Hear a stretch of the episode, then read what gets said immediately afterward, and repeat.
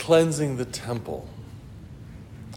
Come to your temple here with liberation and overturn these tables of exchange.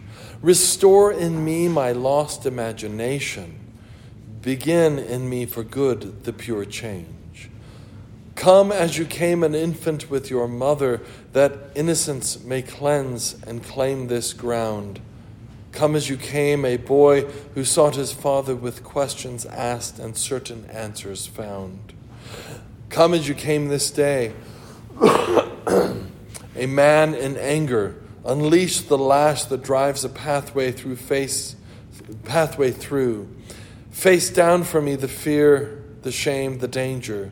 Teach me again to whom my love is due. Break down in me the barricades of death and tear the veil in two with your last breath. Jesus curses the barren fig tree on his way into the city on Tuesday morning. One scholar notes that Israel was that barren fig tree. And the leaves only covered their nakedness as earth they had that of our first parents after the fall. Jesus is moving swiftly in judgment on this day. Later in that day, he comes with judicial sentence to the temple to cleanse it again. This is, of course, the subject of Guite's poem. Come to your temple, Geit starts off. And of course, he's using the imagery of Christ's work cleansing the actual temple to speak of our hearts.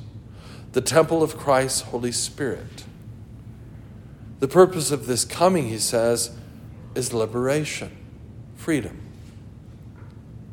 To do so, to liberate, to free, Christ must judge.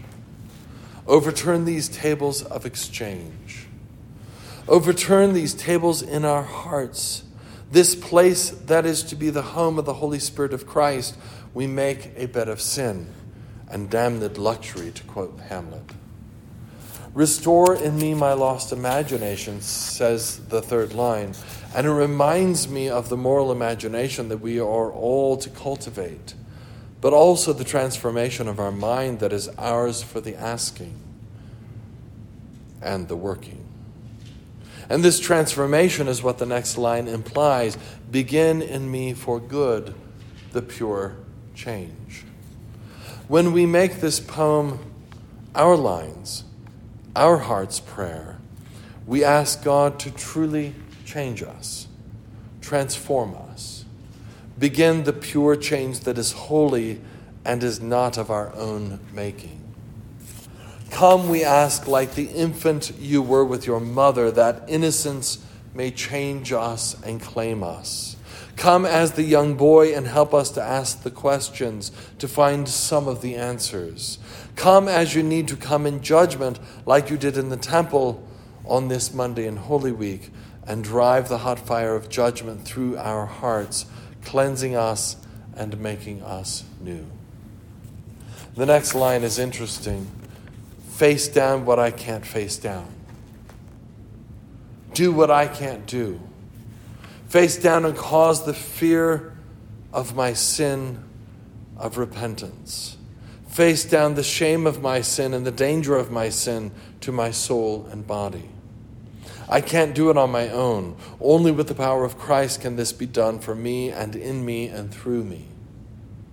And then again, this lovely idea of God claiming us and teaching us what is good and right, reminiscent of Dawn's poem, Dawn's poem from yesterday. Donne's poem, sorry. Teach me again to whom my love is due. It is, of course, due to our bridegroom, the Messiah who loved us first.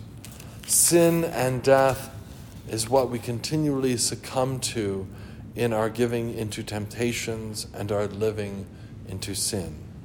We must continually strive for the life in Christ that we were born into in our baptism. And thus, Guite ends the poem with lines again reminiscent of Donne's poem Break down in me the barricades of death and tear the veil in two with your last breath. Amen.